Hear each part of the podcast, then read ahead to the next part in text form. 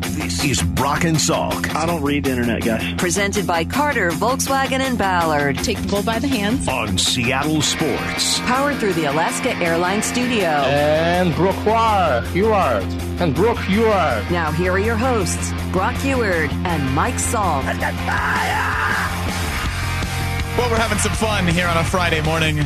Mike Lefko and Ryan Rowland Smith with you. Brock and Salk are headed down to Arizona. Might be in Arizona already, but uh, they'll be live from spring training all next week. So you can catch them out there from 6 to 10 at the Mariners complex. I'm sure they'll have a ton of great guests and they'll be live on the scene. Now, some people actually, you know, work hard on this show. Justin and Mora, they're heading down there also, but, you know, they decided to show up for work today. So we appreciate that, guys. Uh, but what, you're heading down right after Yeah. the show. Huh. And Ryan, you thought Just, you were just tired. keeping that jet lag Yeah, flying so I was gonna all say, the way from Europe Ryan- into. Ryan's hanging complaining out. he was tired, and that you, Justin's you're been that, everywhere. But Justin just got back from vacation. Salk left early so he could have a long weekend. Brock was gone all week. I'm the one that Yeah, was Mora is here definitely and the one just that going to spring training. Deserves it. Go, Mora. Good job, Mara. But Justin hasn't slept, so I give him No. some sympathy. If not, Justin maybe might three be hours. Ju- Justin might be in that state of perpetual uncertainty about what is reality and what is maybe like a very realistic dream. And if he just kind of falls over on the keyboard, told that'll Maura make sense. earlier. I was like, I just caught myself doing the thousand yard stare, and you know I keep notes of the show all the time, so I wrote down. Uh, Ryan Rowland Smith in studio for Brock. Lefko in for Lefko. Those things are off to a good start. Hey, already, Justin, I've got this. a question. I'm going to, yeah, and I'm not trying to big league you here or anything Oh, like no. that. But what was your longest flight on, on this trip? Uh, Eleven hours. Okay. All right. Well, you know. What is I'm- Australia, like 21? Yeah, 14. No big deal. But that's, that's Well, from LA to Sydney. I did a combination of over 15 hours on on planes yesterday. Yeah, you, you don't know anything about jet lag, all right? I'm the jet lag pro over here. Hey, what, what did, did we? Are you uh, like watching three straight movies? Are you that dude who still has his screen on when everyone's trying to sleep? No. And that hour number six. Oh, you're a sleeper on the plane. I'm usually an eye mask and like try to just Wow, like disappear into the seat. Type. yeah, okay. Or Those read a book. guys are tough. I'll read a book too. I get that. I just get dialed in on movies. Oh, you're that guy. Oh yeah, I'm that when guy. everyone's trying to sleep and you you can see and sense this bright light emanating from somewhere. Oh yeah, and, that's the, you. and the screens are good these days too. Like back in the Yeah, they're back bright. back in the day, it used to be like the United flight, the one screen. I'm like, what do they watch? Oh no! But now, I mean, yeah. Then they had the, these little screens. Some planes didn't have. Now they're all got the really. They're really bright. They Yep. blow your eyes up big Yeah. time. But I I'm watched- that dude. I'm that dude. I'm I not downloaded sleeping. all of Lord of the Rings though, just in case. I oh. had to be that too. Okay, wow. fair enough. Man. All right. Well, I think we were talking about baseball, primarily talking about rugby, but yeah, we want to talk about the Mariners a little bit more, especially with the spring training opener coming up this afternoon. You can catch it here live on Seattle Sports at 1210. Well, actually 12 o'clock. You want to tune into that pregame. So 12 o'clock with a 1210 first pitch. But one guy that we've heard about from Jerry Dipoto, Bryce Miller. And this is interesting because he has just kind of jumped up out of nowhere. He has emerged on the radar in a very crowded bullpen. If you're talking about strengths of this Mariners team, I mean, it's the pitching. It's the bullpen with an emerging Matt Brash, with mm-hmm. Paul Sewald, with Andres Munoz, who was one of the best relievers in baseball last year. You have a solid guy in Diego Castillo. And then all of a sudden, here's Jerry Dipoto talking about Bryce Miller and a few other young guys who could actually crack this opening day roster. Yeah, you could see it. There's actually there's two other guys in our camp that have caught early attention in that space too. Maybe three. You know, we talked about Justin Topa and what he brings to the table in physical stuff, and we're seeing it down here. Still don't know, you know, where where Justin will fit or or whether it will translate to on-field success, but the stuff is notable. The guy who might have shown the, the best stuff to date in in our early DPs and, and live throwing sessions is Prelander Berroa, who is uh, highly likely to start back in the minor leagues. But from a pure stuff perspective, he's after sitting on 97 miles an hour, touching 100 with what at times looks like the most unhittable slider you could throw, and and that's in the same camp that has Matt Brash. So when we get into roster semantics and trying to figure out, all right, 13 pitchers, you have five to, to six starter ish types, and you have your five starters in Chris Flexen. So you have six Yeah. already locked up, and then just kind of rattled off some more names, or all of a sudden you're up to like 10 guys with Diego Castillo, Paul Sewald, Matt Brash, Andres Munoz. All right, you, you got 10 guys there that are probably locks.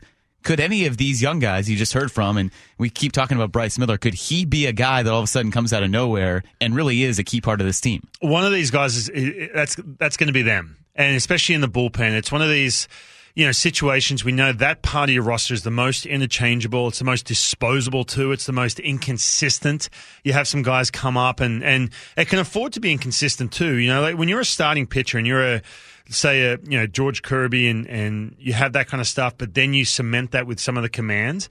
I think when you, when you look at some of these arms and man, it is exciting too when you, when you rattle off some of these names and you mentioned Bryce Miller earlier, but you're talking 96 to hitting 100 right, with some of these guys who have that secondary pitch. The Mariners do such a great job of identifying what those secondary pitches are you going to throw at a high percentage. Paul Sewald being one of those guys that that really emerged for him and still has some of the weakest ex velo off his bat, even though he wasn't the same guy last year, wasn't as dominant, didn't get the, as many chases. But you are going to see, you, you mentioned the, the, the guys who make up the bullpen on opening day.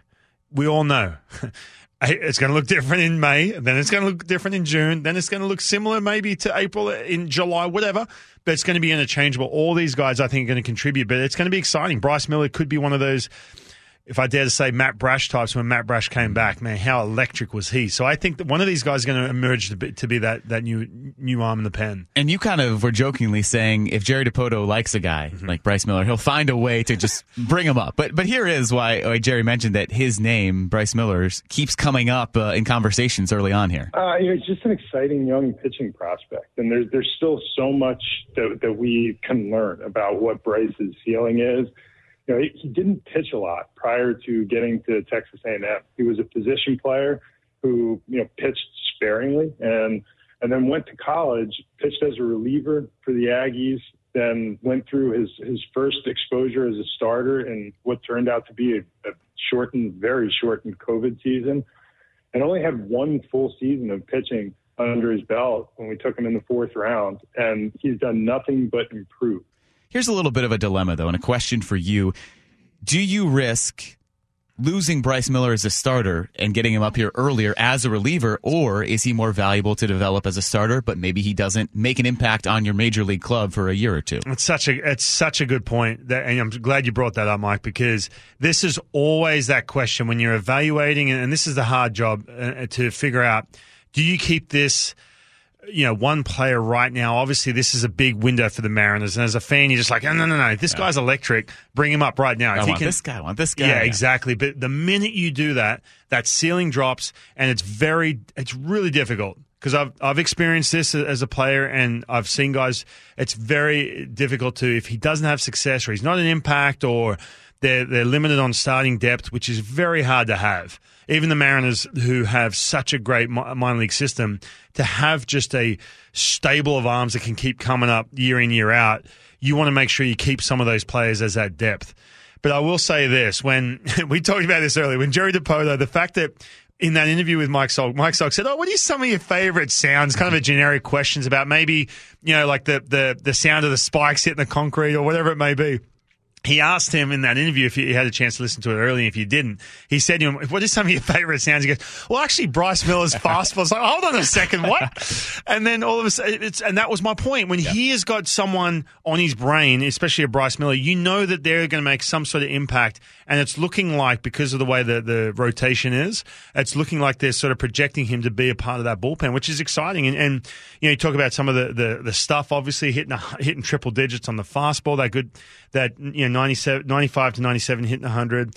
Good command numbers. It's not George Kirby command numbers where it's sub two. It's you know 1.5 walks per nine.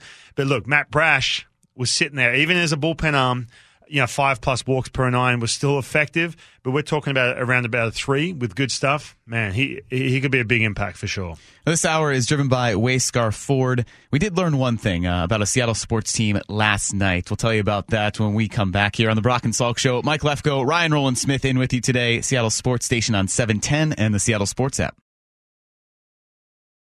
need to know. 15 minutes past every hour with Brock and Salk. Here's what you need to know. Up first. We have talked a lot of rugby already, but you probably don't need to know anything more about that. What you do need to know, though, Bobby Wagner is a free agent once again, and the move won't be official until March 15th. That was an important point of uh, kind of not content. It was an important point of clarification yesterday when a lot of people were asking about, hey, Bobby Wagner's released. Bobby Wagner's released. Should the Seahawks bring him back? Well, We also asked John Schneider about that. He was with Wyman and Bob, his weekly interview on Thursdays leading up to and including the first day of the draft. And they asked him uh, about Bobby Wagner being released. Obviously, an amazing player, icon, Hall of Famer, all that. Uh, he's not officially released yet, so uh, he's not on the waivers. So uh, congratulations to whoever scooped that. But uh, yeah, no, he's he's uh, he's technically still on their roster, and uh, so we won't be able to speak to his agent for a minute or two, which is actually himself. So. Okay, so we almost got John Schneider on a tampering violation. Not quite there. But yes, Bobby Wagner will be a free agent on March 15th. Can you kind of understand that, though, that fervor and excitement when it's a popular player like that who has been in Seattle for so long? I mean, his entire career Yeah. was here up until last season. I get it. I can understand why the fans have such fervor and interest about bringing him back. For sure. Hey, look, bring him back. Why not? I mean, listen, big iconic player here. Those Beacon Plumbing conver- commercials, you can bring them back as well. and you know what? It's it's a different uh, scenario than what it was tr- trying to keep him uh, at what it was going to cost him. So hey, why not? Just do it. Let's, let's Says go. a man who has done his own commercials, you know? Yeah, that's true. You're on TV too much, I think. Here's the second thing you need to know. Maybe just a little bit of jealousy. You're always on. You're popping up there. Usually when I'm trying to talk to you, and then you pop up on my TV It's as well. one commercial. It's okay. All right, it's it gets one played a lot. All right, well, big Mariners things happening, including the first spring training game coming up today against the Padres. Our coverage here on Seattle Sports begins at 12. 12:10 first pitch. It's not on uh, TV. It's not on Root Sports, which you're usually part of those broadcasts, but not televised. So you better listen to it here. And we got a lineup a couple hours ago, Ryan, which uh, I'll read it off for everyone in case you missed it earlier. Kolten Wong bats leadoff. Julio is second. Ty France is batting third. Teoscar Hernandez in that cleanup spot. Eugenio Suarez after him. Jarred Kelenic in left, and then you have Tom Murphy, J.P. Crawford, and we learned uh, Tommy LaStella was supposed to DH, but is dealing with some arm soreness. So Mike Ford is batting ninth and DHing. Yeah, you were you were uh, pretty excited about Mike. I was Ford. surprised. I was just, you know, I, I know spring training. You see everyone and anyone, and out of the seventy plus Right. players that are coming through the Mariners camp, you're going to see a lot of them. But just day one lineup, you know, you expect to see some semblance of your starters, You and to see Mike Ford in there, it's like, whoa, oh yeah, he's Yeah, back. yeah, for sure. There's Yeah. always like he, he was on every team last year too. There's always there's always a good seven or eight on day one and day two. Usually, it's kind of like what it's going to project, I guess, at this at this time to what it's going to look like in April. Big question is Kolten Wong, Julio Rodriguez, Yes. who is leading off? The kind of the new way is for for front offices to put their best, most dynamic hitter at the top of the lineup. I still like Julio at the top of the lineup, especially if, and I don't know if this is the case. Hopefully, they do let him run like they did last year. Obviously, the power numbers weren't there at the beginning of the year, so they let him run, be a little bit more athletic. I just don't want a situation where, like, oh, you know, he's too precious, shut it down. I think he's young enough. He's got enough, uh, you know, enough spunk in him where he can where he can steal some bags. I want to see him run. Those did diminish towards the end of the season. They I know did. he dealt with uh, a wrist injury and some other nagging issues. He had the back issue as well, but it really kind of tailed off in terms Yeah. of you know his first half of the season very aggressive on the base pass, and then you know, the comparison that people like to bring up because his start has been very similar to him. Mike Trout, who was a big base stealer early in his career, and then that went away as his, his power numbers picked up. Yeah, we're going to talk more about some of the new changes you're going to see in baseball. Obviously, the bigger bases. It's not going to impact the amount of stolen bases, I don't think. A- Again, I think with Julio Rodriguez, he's he just adds so much for what we saw in the, the version of him in 2022, even with the power numbers down. Power numbers are going to go up this year. I'd still like to see him run the same amount. Here's the third thing you need to know. Mora was asking why we didn't lead the show with this. That the Bruins beat the the Kraken last night. No, it was it was a thrilling thrilling hockey game last night. Back and forth. Uh, Kraken were up in the third period. You said you turned it on. They proceeded to immediately lose. But yeah, Bruins two short or two goals in the span of four minutes late in the third period. They also had a shorthanded goal, but a lot of lead changes, a lot of excitement, and a high scoring affair. But after beating the Bruins earlier in the season, Boston comes in and uh, gets the equalizer against the Kraken. Yeah, that was tough. We were going back back and forth about the show on text message, and I said, "Hey, look, I'm just going to call you and explain exactly my coffee order for the morning that we've dived into quite a bit, especially if you're listening at 6 a.m. You heard all about it." But I turned it on, and I, oh, man, it was it was five five. Like, this is this is this is And it was 5 4 a couple minutes before that. That was the issue. It Yeah. was, yes. And uh, this, I mean, there- we've been seeing some good stuff out of Climate Pledge Arena, but as soon as I turned it on, heartbreak, I couldn't believe it. Man. And Yeah, we mentioned this as well. The uh, the Sea Dragons had their home opener Yes. last night, a Thursday night affair against the St. Louis Battlehawks. Seemed like there was a decent crowd there, despite the, the cold weather and a lot of other things going on. So credit to everyone who uh, braved the cold there and saw a pretty exciting game, albeit uh, a late loss. The Sea Dragons lost on a dramatic comeback by the Battlehawks and a last second field goal. Well, when you see the XFL wanting to, you know, obviously revamp, COVID shut it down, which is a real shame, especially for the players who are going to keep that, that professional career alive. But Mike Lefko, when you see Sea Dragons are kicking off, does that excite you? You how, how, what percentage of the season are you going to be tuning into? I actually have watched a lot more than I expected. I was very excited. The, the curiosity element of you know the rule changes and, and how you see this shake out. So last weekend, caught parts of every game, and then you know watched a, a little bit of of that tough loss in week one. I but- do, I do like how they do go to the uh, the replay. Like oh, the- that constant communication, that conversation Yes. going on. Yeah, that's some insight that I think most sports fans across any league would love. But that kind of access Love is it. something that leagues don't want. There's no Yes, way. right. There's no way Major League Baseball. There's no way the NFL or NBA or any professional league that is highly scrutinized and much watched wants that kind of behind the scenes access. they do it in rugby in rugby league back Oh, in. Australia. I should have known. I should have known. They, Yeah. they do, and guess what? It brings the people. It, it brings the viewership in. Bring it. Can you Major League no. Baseball? Bring it into Can that. Can you bel imagine Rob Manfred saying, "Sure, we're going to give you insight on our conversations that are happening with our umps"? I I would love it, man. I think it'd be so cool. Major League Baseball when they've got those. You know how you sit there and you kind of have to listen to the guys in the booth sort of talk it out, Yeah. show a couple replays you see fifty times. No, no, no. Get a screen into that video room in New York and let's see what's going on. I people would absolutely love it. Yeah. Well, hey, speaking of the rules and behind the scenes, we got some kind of behind the scenes info, a good primer from Raul Ibanez, who's pretty high up in Major League Baseball now, about these rule changes. And we had talked about them, the three major rule changes, and then kind of the ancillary parts about those. But I don't think we knew until we heard from him just how complex and what the issues might be when you see these implemented in a game. So it's going to be a little in the weeds here, but I think it's going to be some interesting in- info that all you will want to hear about potential pitfalls, potential stoppages, and why these spring training games early on could be very awkward to watch until it gets sorted out. So we'll dive into some key rule changes that'll take place in 2023, give you the behind the scenes on those. Mike Lefko, Ryan Rowland Smith with you. It's the Brock and Salk Show on Seattle Sports on 710 and the Seattle Sports app. This, this is Brock and Salk Powered through the Alaska Airlines studio. Back in mornings from 6 to 10. on Seattle Sports and the Seattle Sports app. Spring training begins this afternoon for the Mariners, their first spring training game. Obviously, they've been getting after it with spring training going on for a little over a week now. A few of the pitchers and catchers, they've been down there. Position players just arrived as well, and they will play another team for the first time today. And Ryan, I think that's important because it was kind of eye opening yesterday when uh, we had the opportunity to speak with Raul Ibanez, who's now MLB's senior VP of on field operations. Nice fancy title. No, he's pretty important. Nice. He's in, he's in charge of a lot of things. And what he did was he kind of just had a, an open forum where he spoke with uh, the Mariners writers and broadcasters and people assembled and covering the team so they can understand the nuances around these rules. And I know on these airwaves, on all three of our shows, we have talked about the bigger bases, the pitch clock, the shift ban, how it'll affect 2023, what we're looking forward to, what we're interested in seeing. But I don't think it really sunk in until we spoke to someone who's in charge of enforcement and actually implementing how these changes play out. That there are a lot of unknowns and there could be a lot of moments that you're going to go through some growing pains that really could make this an awkward situation for Yeah. these first couple of games and first couple of weeks of spring training. Yeah, first of all, And hopefully it's just spring training. I think it's going to stretch gonna get sent- into yeah, I could see.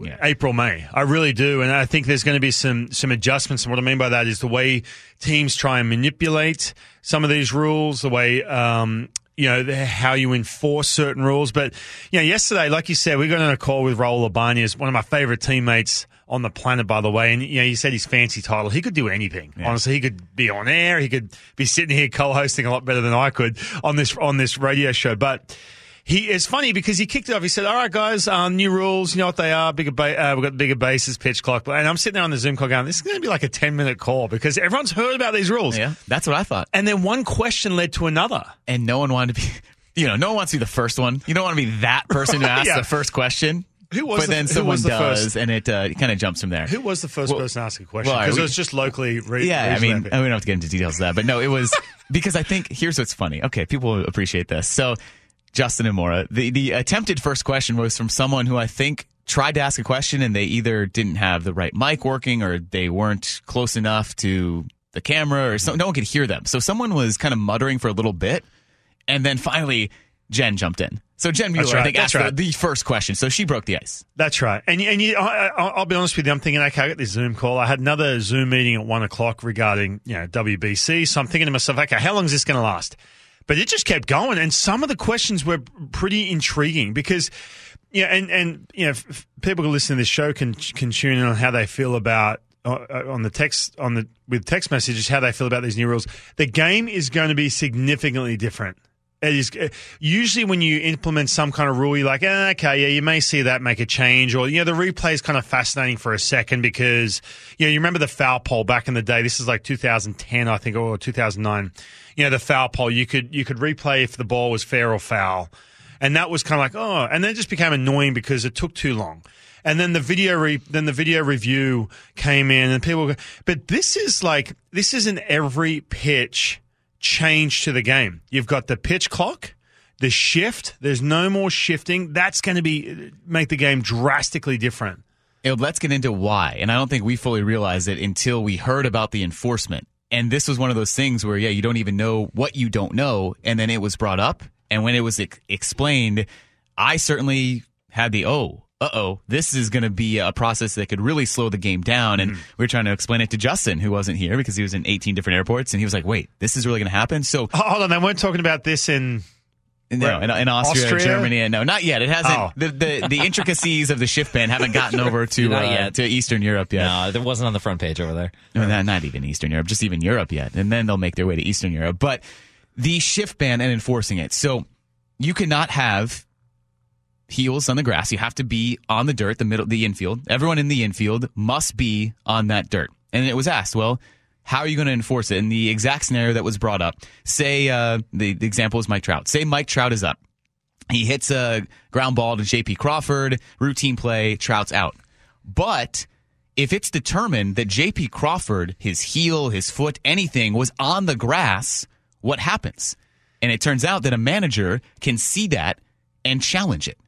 Yeah, And that was a little concerning because it seems like that's going to open a can of worms of slowing down the game, of having to go back, then look at this very small instance of, all right, is it a heel on the grass? We've seen it with football. I mean, was his foot on the line? What's a catch? All these things that bog down a game. You talk about speeding the game up. So now a manager can challenge that. They would go look at it and say JP Crawford's heel was on the grass. Mm-hmm. You do the at bat over. You would just add a ball to whatever the count is. It's not a ground out for Mike Trout. He's still up. and the examples you're using. First of all, if you get Mike Trout to ground out, that's a that's a huge win. Okay, you get it. Someone else. Yeah, no, but but it's oh, true. right. You're saying they have the impact. Yeah, yeah. Yeah, it's a huge impact. Yep. It really is because when you think about that, you drastically change, first of all, an out in the inning to hold on a minute. Now we have to Mm-hmm. review this. So uh, essentially, it will slow the game down. And not saying it's going to happen a bunch, but it could easily, like, easily happen because who is enforcing the heels on the grass? Yeah. And is the manager going to be watching? Are you going to have your video guy back in there pr- prime to watch not, um, every infielder on, to, to, to pay attention to this? So there's going to be, you're going to see some stuff in the first couple months in regards to that that you're just going to be kind of scratching your head going, wow, I didn't even think of that scenario. And even I think with Major League Baseball, they've, they've tested all these different scenarios thousands of times and they've sort of you know the quality of the game in double A and triple A and again listen from a, a viewership standpoint from a com, you know, com, commercial standpoint in regards to the commercials in between innings and et cetera et cetera game's extremely different in triple A to the big mm-hmm. leagues.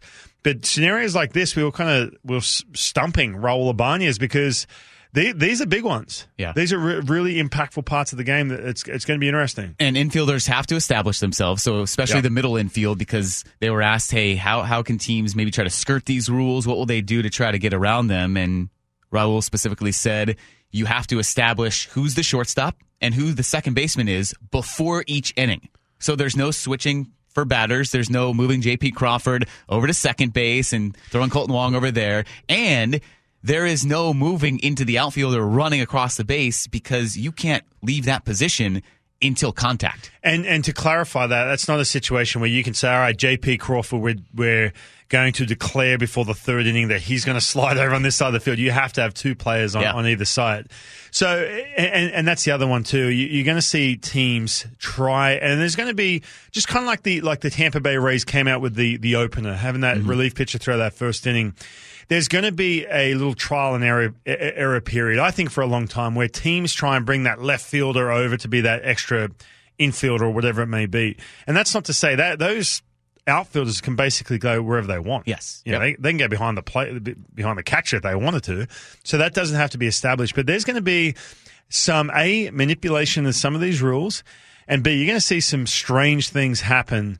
But I will say this: I the it's not something I don't see there being a scenario where all of a sudden teams manipulate it that drastically, where Major League Baseball then has to reevaluate what is the purpose of these rules. These are drastic. This shift rule is extremely drastic, and, and the pitch clock is, is drastic as well. So I want to get into that for you as a relief pitcher because I think you can speak to the impact of this much better than I can. But it sounds like starting an inning, and this would really only affect a pitcher coming into a game. So a reliever, uh, Raul Ibanez kind of broke down how much time a reliever gets even when he's coming into the game. So it's two minutes and 15 seconds from the second uh, reliever, from the, I said second a couple times there. So once a reliever enters the field, once he gets onto the warning track, he has two minutes and 15 seconds before he can throw the first pitch or until he has to. And that's it. So some guys, you know, they might take a little bit of a slow walk. They they might go through a pretty elaborate routine to get ready. Is that going to be kind of a rush for you? So you only have Yeah. 215 and then when there's 40 seconds left on the clock, the reliever has to be done with his warm-up pitches. He has to throw his last pitch at 40 and that's it. Right, uh, and last you know last couple of years we've seen the clock being implemented for when they get onto the field, but there's more time for them to get on there. What you're going to see from this, and this is one of the ones that you can really manipulate. You're going to see those relief pitches, throw that last pitch, and then kind of stroll around in the bullpen a little bit, do whatever they got to do before they get out there. I will say this though. Would you say it was two minutes? What? 215. Yeah. All right. Could you make it over there in time? Like you're gonna, you're gonna have to be in better shape. You're gonna go up the sandhills, yeah, man. yeah, yeah, I'm to start, yeah, running some sandals. But I, I got to say, man, there's been some times, especially in, I, I never forget, one of the last games I ever played, we were, it, it was in Colorado. It was cold, high altitude. I come storming in. Dude, I was out of breath. And I'm telling you, I was trying to stall like crazy. Now, there's some there's some hefty dudes, mate, that have not been running all off season. That, that they they better get some cardio going. You get on. the bullpen cart. That's, I mean, jokingly, it was brought up, but not in this rule thing. But I mean, it's been tweeted out like, "Hey, imagine the Mariners brought this bullpen bullpen cart back," and Yeah, Paul yeah, the Sewald quote tweeted it and said, "Yes, please." Right. That's not going to happen. But I, I mean, Yeah. is that going to be an issue? Of relievers are going to have to drastically alter how they just enter a game. Well, what's going to happen? that They'll get in, then basically the, the umpire will always. What happens is you throw your warm up pitches, whether you catch this if you're at the game or if they come back from commercial early enough. Usually you get eight warm up pitches. That's usually the number. But what you see umpires do, you've seen it more and more because they've been told to implement, like keep the time, you know, keep the game crisp. They've got all right, two more. So you've thrown three warm up pitches, boom, two more. Yeah, I've mm-hmm. seen that happen. You know, when I'm sitting there at the game, I'm like, wow, they're really sort of cutting down on how many warm up pitches because they're glancing at the clock, going, dude, you've got no time before we have to get started here because the umpire doesn't want to hear it from roller bodies in Major League Baseball. Right. So they're going to be like, hey, look, so it's going to be interesting to see how many warm up pitches they get, how much time they create for themselves from the warning track in. I will say this though, speaking of the pitch clock, you will see some manipulation when it comes to, and Raul brought this up. If a pitcher, you know, ties his shoes or you know, something where the catcher has to stall for a bit of time because I'm telling you right now, you the Mariners have a young team. This pitch clock is it's going to factor in with some of these older pitching staffs. It just is. It's I was quick, right? And I've tried to time it out, like just messing around in the backyard. No, I, but, but just trying to figure out how quick that is. We've heard Paul Sewald talk about having to shave those seconds off how long he throws in between pitches, especially for the relief pitches, not coming in so much, but in between. When you've got runners on base and it's a, it's a really stressful moment, it's going to make an impact, right? Your heart rate's going to be up a little higher, and you have to get, get, get back on the mound. You got to deal with weather as well. If it's cold or it's windy, or you're trying to get that that grip on the ball, whatever it may be, right? You have to deal with all that within that time that time frame, the, the seconds you have to throw that pitch. how strict is the enforcement going to be, and will it will it vary in situations? Because I was talking with Curtis Rogers about this, who produces Bump and Stacy, that's on from ten to two, 10 to twelve today, because the Mariners uh, have that spring training game. But he said, okay, so what? The World Series is going to be decided by a pitch violation, where a reliever's taking his time with a full count, I- I- bases loaded, full count, and all of a sudden he's taking too long. Is the umpire really going to say?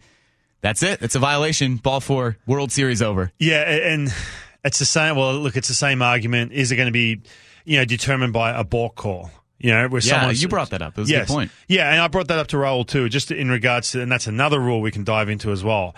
I think this is going to be something you're going to see pitchers, you know, kind of walk around, have that reaction like, oh, you know, put their hands up or whatever, or they're going to get frustrated. It's going to be something that you are going to get uh, some. It's something that you're going to have to adapt to quickly. We've talked to George Kirby, who got to deal with this. He's one of the best starting pitchers. You know, he- he- he's going to be one of the best starting pitchers in the game.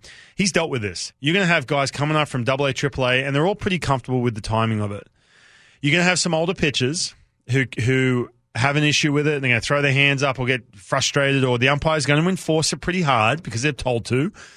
But I will say this: if you cannot adapt to this new rule because it's here, it's not going away. The game's trying to be sped up. If you can't, I'll give you till June. If you're still throwing your hands up or frustrated, or you're still getting called out because you're taking too long in between pitches, that's on you. Not on the team, not on the rules, not on the umpire. You better be able to be within those seconds to throw that pitch. So yeah, for someone like Paul Sewald, who came on uh, Bump and Stacy, talked with them when these kind of rules came out, and he said he learned from getting down there to spring training and working with this, he has to shave six seconds off his routine. That's significant. That is significant. Because the other part of this is too, you don't want to be in a situation when you're pitching. And by the way, as a pitcher, and you're trying to, you know, you, you're hearing the sign in your little Comrex, and you, you're trying to, you know, na- navigate how you're going to get through this hit or whatever. you've got a clock in your peripheral vision. If you're seeing three, two, one, man, it's it's going to create that extra stress. So if you're Paul Sewald, not only obviously you've got to shave that six seconds, you don't want to be thinking about a clock in the month of May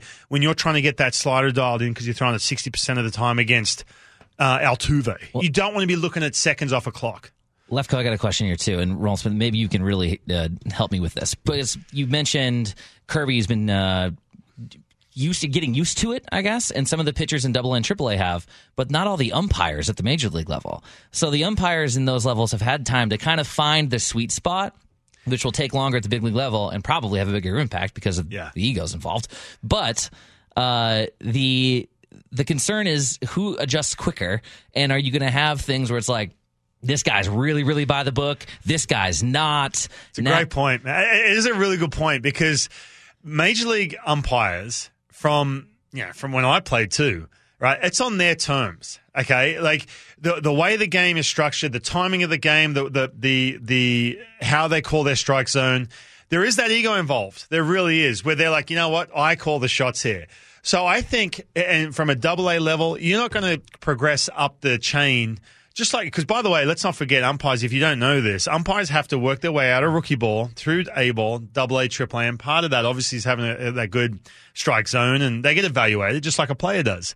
That's a hard gig, right? So in double A, if the minute that second comes off the clock, boom, ball, because they're not, they're towing the line.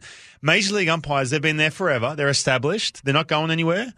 It's going to be interesting. If it's that one second, that two seconds, and then the then Phil Nevin comes flying out of the, the dugout you know, from Yeah. third base, how's that going to be enforced? And here's another just unknown and then the human element where you have to kind of adjust to a strike zone because you have different umpires so you Right. you get to learn okay is he given a little more on one side is it a little tighter now you might have to learn how lenient they are with For these sure. pitch clock violations for sure. And again, when you figure out that they are lenient, you know what? You're not even looking at that clock. but then if And- they're not that could be a vast adjustment from sure. one game to the other Yeah, for sure. And and look, I, going back to, to Curtis's point about a World Series game being d- decided by a pitch clock, how they do the playoffs. Now, obviously, in the playoffs too, you have a little extra revenue involved when you're talking about commercials in between innings. I'm curious, and again, they've got six months for this to play out. Before the playoffs start. And by the way, the World Baseball Classic, which comes up with all the best players, they're not going by these rules. And that's another. I don't even want to go down that rabbit hole. But yeah, think about the guys in the Mariners camp who are going to deal with this. I mean, Julio's the most prominent example, so we'll say him.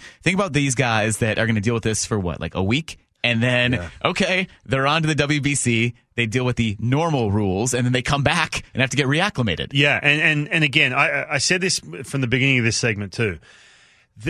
This is not one of these new rules of baseball that kind of you may notice. This is an every pitch change in the game. Not only one change, obviously the pick off rules, only being able to pick over the first base, that's going to be significant. The pitch clock, you're going to see it on the broadcast. You're probably going to see a little clock on your TV, just like a shot clock in basketball when, when the clock starts to wind down. Um, and also to the shift. So not only is it, especially on the pitch clock, not only is it impacting the pitches, but more so, and we've heard guys talk about this, the hitters, man, they're going to be ready to roll. That that you know that that uh, swing decision, all of a sudden they're going to get that foot back in the box. They're going to roll right right away. I, I like it. Don't get me wrong. I, I I I do like it. It is going to speed the game up. It's going to make it crisp. Everyone's going to adapt. And if you're that one guy in June who's you know pouting about the, the rules, you- you're going to look like the, the odd man out here for sure. But We- I'm yeah. curious what, how people feel about, and you can text in, but feel about some of the, the, these rule changes. Do you like it? Are you excited about it? Because I will say this the game is going to look very different. Yeah, Mac and Jack's text line there, 866-979-3776. So after hearing that and maybe some new concerns that came up, uh, what do you still have questions about? What concerns do you have? We'll continue to answer these uh, for the next few minutes and then maybe even to the 9 o'clock hour. We're also taking calls at 9.30, so we're opening up the phone line. So if you do have questions about kind of the finer points of these rules, you can certainly call in with those. But uh, text in 866-979-3776. And I think, yeah, we, we bring this up not to say, oh, it's doom and gloom when we're bemoaning what's going to happen, but just kind of a, a primer and an informative way of saying, look, these are going to help the game ultimately, but you're going to have growing pains early on. Every single person, fans, broadcasters, umpires, players, managers, everyone is going to adapt to these rules. And so in these first few weeks, it could be very slow, very prolonged, kind of walking through situations. You might see a, a lot of rules violations called. You know, and someone just just texted in th- the 360 said, Can you imagine 45,000 people counting down um, the pitch clock in the bottom of the Russell, ninth? Russell Wilson can. Counting down the play clock. Well, I, yeah. Again, it's it's is that something when you when you're at the game? Are you going? Are, are people going to start counting down the clock or, and all these? Again, yeah, maybe fans have a bigger we, impact. we Yeah. don't quite know. All I'm saying is this is going to be some sig- significant change in the way you watch the game, especially when you watch it on TV or even in, in, at, at the ballpark. I, I don't mind it. I, I like it. I'm excited about it. But we, you just don't know what how it's going to roll out at, at the major league level. I, I don't care what you see, and, and you know, and I could say this to Raul Ibanez. Double A and Triple A, whatever you witness, whatever you test and product test and everything, else, nothing compares to, to Major League Baseball. Can you imagine? I was thinking, I was when you guys brought this up, I was just thinking about that. Uh, good text there from the three six zero. So in college basketball, one of the fun parts about playing uh, in a raucous environment is the visiting team. Sometimes the fans will artificially count down the shot clock. So if there's ten seconds left on the shot clock, they'll try to screw up the other team by saying like five, four, and there's really like ten seconds. So what if you had That- that was forty you, by the five way. thousand fans? You were leading that charge. by the way. Absolutely. I mean, home home court advantage. But what if you did? So think about the Mariners opener. It's sold out. They just announced that. What if you have that guy? Who's the uh, the rub his hair guy on the on the Guardians? The the, the man who likes to preen around and Oh, I know you're talking about. card chip. Ah. yeah, whatever. It's that guy who who kind of struts Oh, yeah, around on the yeah, yeah, mound yeah. and then rubs Oh, his man. hair like ten Yes. times and is very Tries fond the- in himself. Yeah. What if he's taking his sweet time doing that and Mariners fans are just Talking they, no uh, No, No, a bullpen no guy. bullpen guy. Car- Super Karch, eccentric. yeah, that guy. Brock Karch, hates him. I know. Yeah, you're Brock can't about. stand the guy. Yeah, yeah, that guy. So what if he's pitching uh, in the opening weekend and he has, you know, like seven seconds left on the pitch clock and Mariners fans are just all of a sudden just loud.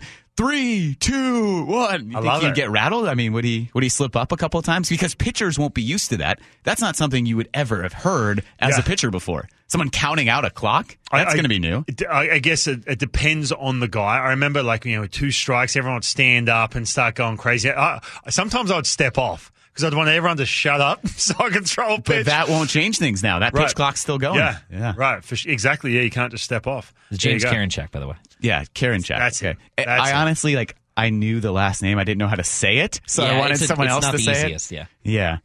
All right. And and uh, uh, uh, Clevinger does like the rocking, the tapping, like all Yeah. these are going to have to change. So that uh, what is it, Garcia, right? For who's who's got the big rock that was Mm-hmm. Out just uh, banned with now the Astros, With the yeah. Astros, yeah. So there, there's also a stricter enforcement on balk rules. Yes. um, and you did bring up the good point. I don't know if we completely dove into that about um, the two disengagements. Mm-hmm. There's a limit of two disengagements, or you know, step offs, or throwing over to first when Yeah, a guy's on even got to base. Yeah, and you brought up the fact that that's a balk that third time if they don't pick him off. Mm-hmm. What happens if it's first and third and a balk is called? Yeah, so it's The guy scores. The guy from third scores. scores, which I was under the assumption, and for months, I actually thought it was the base you were throwing to the, the attempts.